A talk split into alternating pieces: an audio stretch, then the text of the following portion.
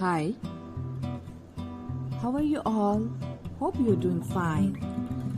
Today I'm narrating the story Neil.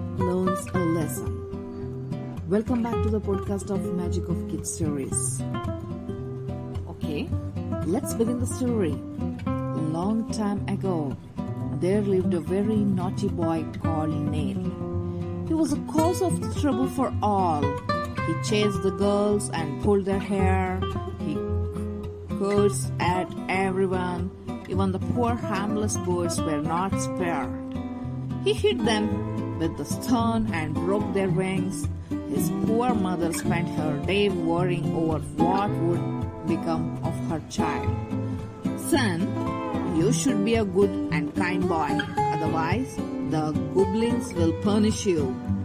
His mother would often say, but Neil turned a deaf ears to his mother's words and continued with his bad ways. One morning, while he was alone playing in the garden, the goblin came. They took him away to the faraway place. They punished his cheeks and pulled his ears. Neil hollowed in pain. He begged to take to his mother, promising to be good boy. The goblin chief spoke sternly, showing a nail what a bad boy he had been. From that day, Neil transformed into a good boy. He never troubled others. This is the end of the story. Hope you enjoyed it. I'll come back with a new story till then. Bye bye.